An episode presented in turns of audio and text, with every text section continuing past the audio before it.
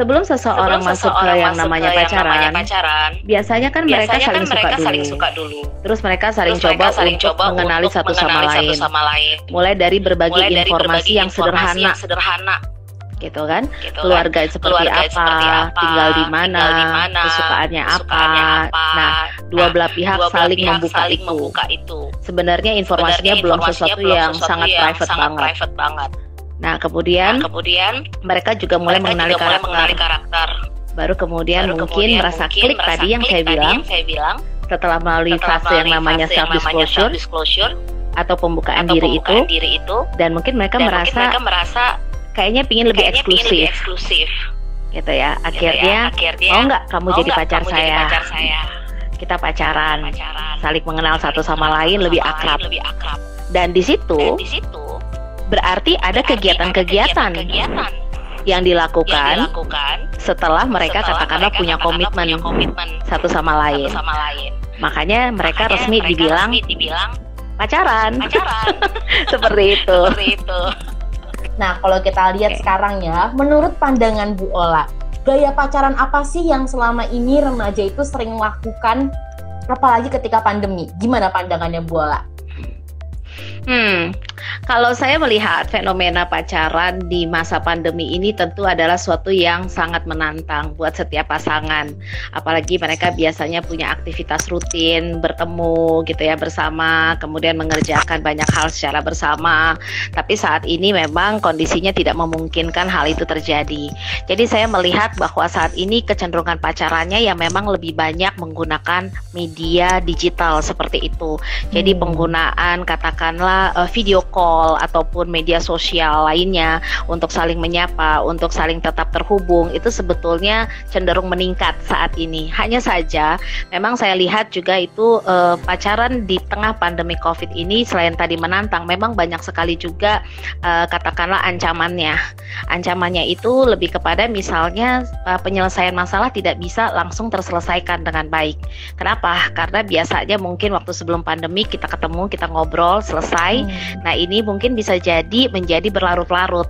Dan ada beberapa kondisi, beberapa klien saya itu menjadi mohon maaf gitu ya, mereka menjadi eh, putus gitu karena merasa kok kayaknya saya jauh sama dia, kok saya saya merasa asing, kok saya nggak jadi kenal lagi sama dia dan seterusnya. Apalagi dengan memang kondisi social distancing dan juga eh, PSBB ini kan seperti itu.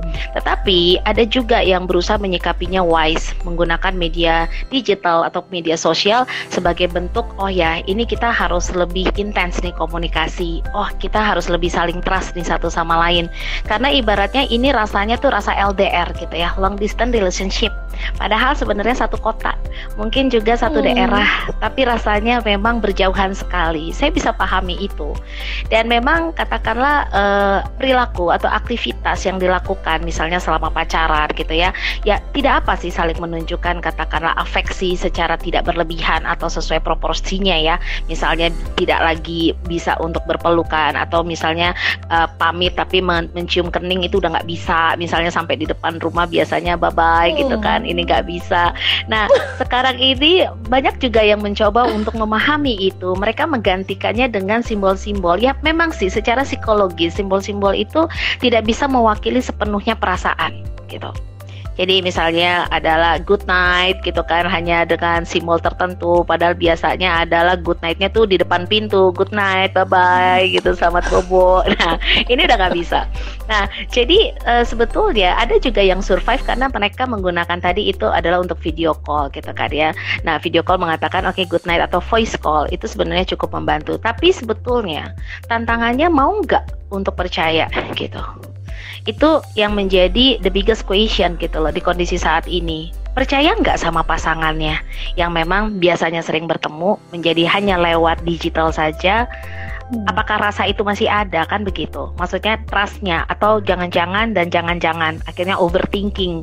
Nah jadi sebetulnya saya melihat eh, pacaran di tengah pandemik ini tantangannya banyak sih. Untuk menyalurkan afeksi juga terhalang, untuk yang katakanlah bertatap muka juga terhalang dan lebih banyak tadi eh, usaha-usaha untuk menyelesaikan masalah itu menjadi tidak direct gitu dan itu yang kadang-kadang bisa menimbun lebih banyak masalah lagi. Saya sih melihatnya fenomenanya saat ini seperti itu.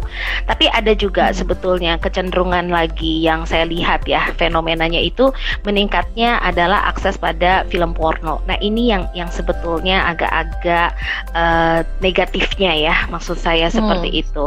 Kenapa? Karena ini juga berdampak sekali sebetulnya kepada kondisi psikologis kalau memang ini terjadi gitu karena sebetulnya kan itu adalah perilaku yang tidak tepat seperti itu. Nah, jadi uh, ada beberapa fenomena memang yang uh, saya lihat gitu ya terkait dengan masa pandemik ini. Nah, mungkin itu kali yang saya lihat sejauh ini ya, Mbak. Hmm.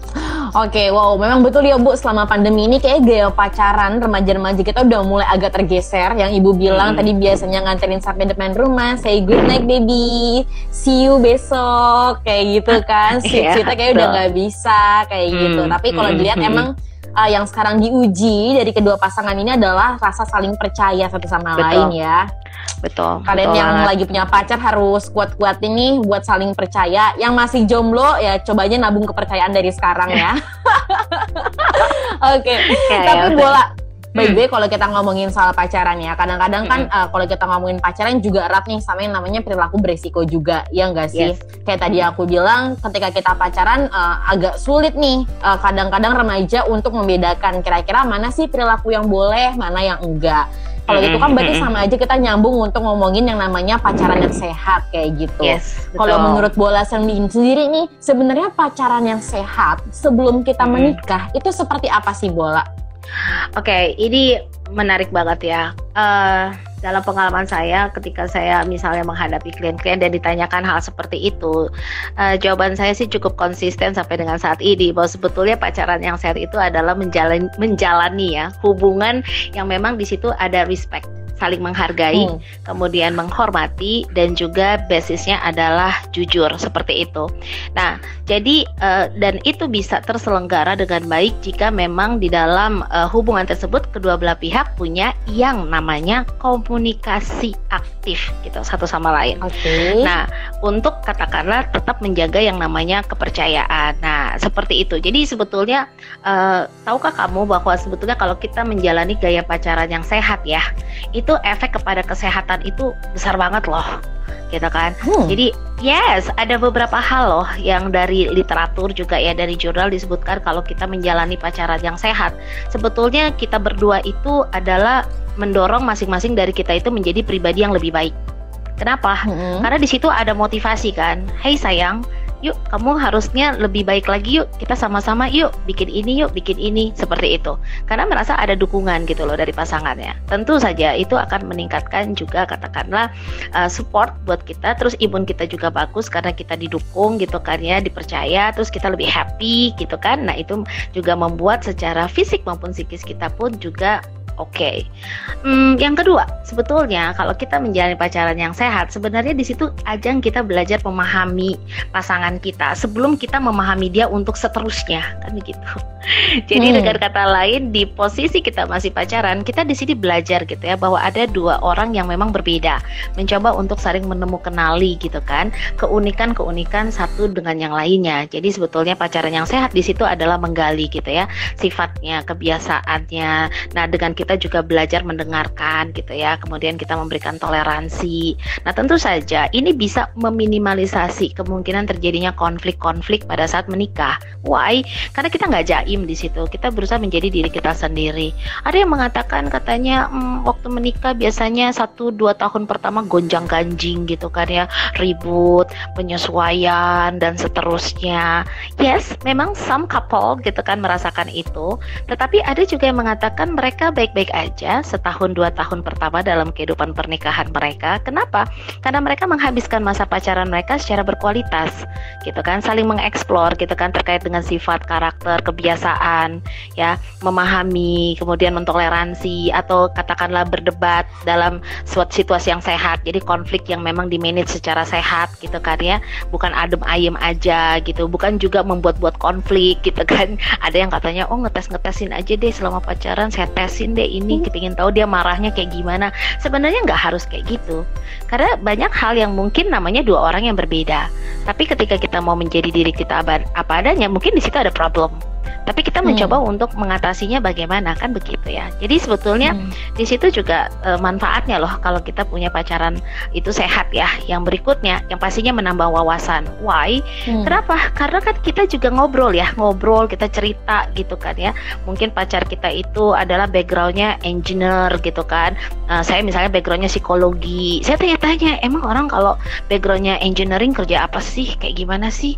Jadi kita juga hmm. luas wawasan terus ditanya, emang kalau orang psikolog itu backgroundnya apa sih gitu kan? Psikologi belajar apa sih kan gitu. Jadi saling menambah wawasan bisa juga. Jadi hmm. uh, karena ada komunikasi yang oke okay di antara mereka. Terus kemudian yang pastinya adalah hidupnya lebih sehat. Why? Kenapa? Karena diperhatiin ya kan? Udah makan belum?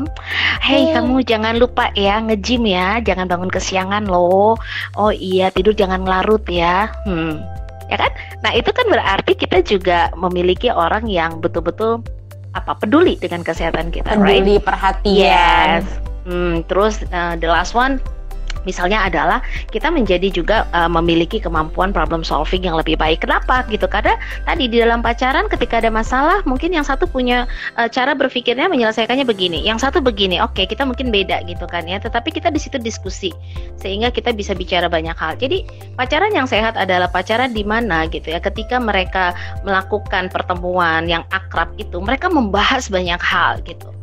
Ya, hmm. jadi tujuannya adalah jelas katakanlah untuk serius gitu kan ya kenapa karena masa-masa misalnya untuk yang kayaknya dia uh, apa namanya uh, cocok gak ya sama saya itu sebenarnya di fase perkenalan sebenarnya jadi kalau hmm. di fase perkenalan itu merasa nggak cocok ya harusnya tidak perlu sampai pacaran kan begitu ya kalau pacaran itu seyogyanya adalah fokus kepada arah yang memang lebih serius kalau hmm. masa perkenalan PDKT gitu kan ya itu justru masa hmm, dapat nggak sih cocok ini ya? gitu ya? Cocok nggak sih ya agak-agak di awal gitu dengan self disclosure nanti kalau masa iya cocok lah gini gini terus habis itu yang akrabnya kan ketika pacaran itu kan. Jadi mengapa tadi saya bilang itu kegiatan yang akrab antara dua hmm. orang yang saling tertarik gitu ya kan? Kegiatan akrab ya kayak kita best friend misalnya kita kan pasti akan explore semuanya gitu kan ya. Hmm. nah kamu sukanya gimana? Punya pengalaman tidak menyenangkan enggak dan seterusnya dan seterusnya. Ya jadi sebetulnya arahnya adalah dalam pacaran itu uh, yang sehat memang tidak main-main gitu. Memang dalam artian berusaha juga kedua belah pihak tuh punya arahnya baik seperti itu. Yes walaupun memang betul banyak kendala banyak masalah yang mungkin terjadi. Kadang-kadang juga tetap ada pertanyaan apakah benar dia bakal jadi calon saya? Apakah benar gitu ya. Ya itu lumrah. Itu lumrah. Apalagi ketika dalam uh, proses pacarannya itu dilalui dengan katakanlah banyak sekali kondisi ataupun uh, permasalahan gitu. Itu bisa saja membuat yang bersangkutan merasa oh kayaknya kok dia tidak tepat.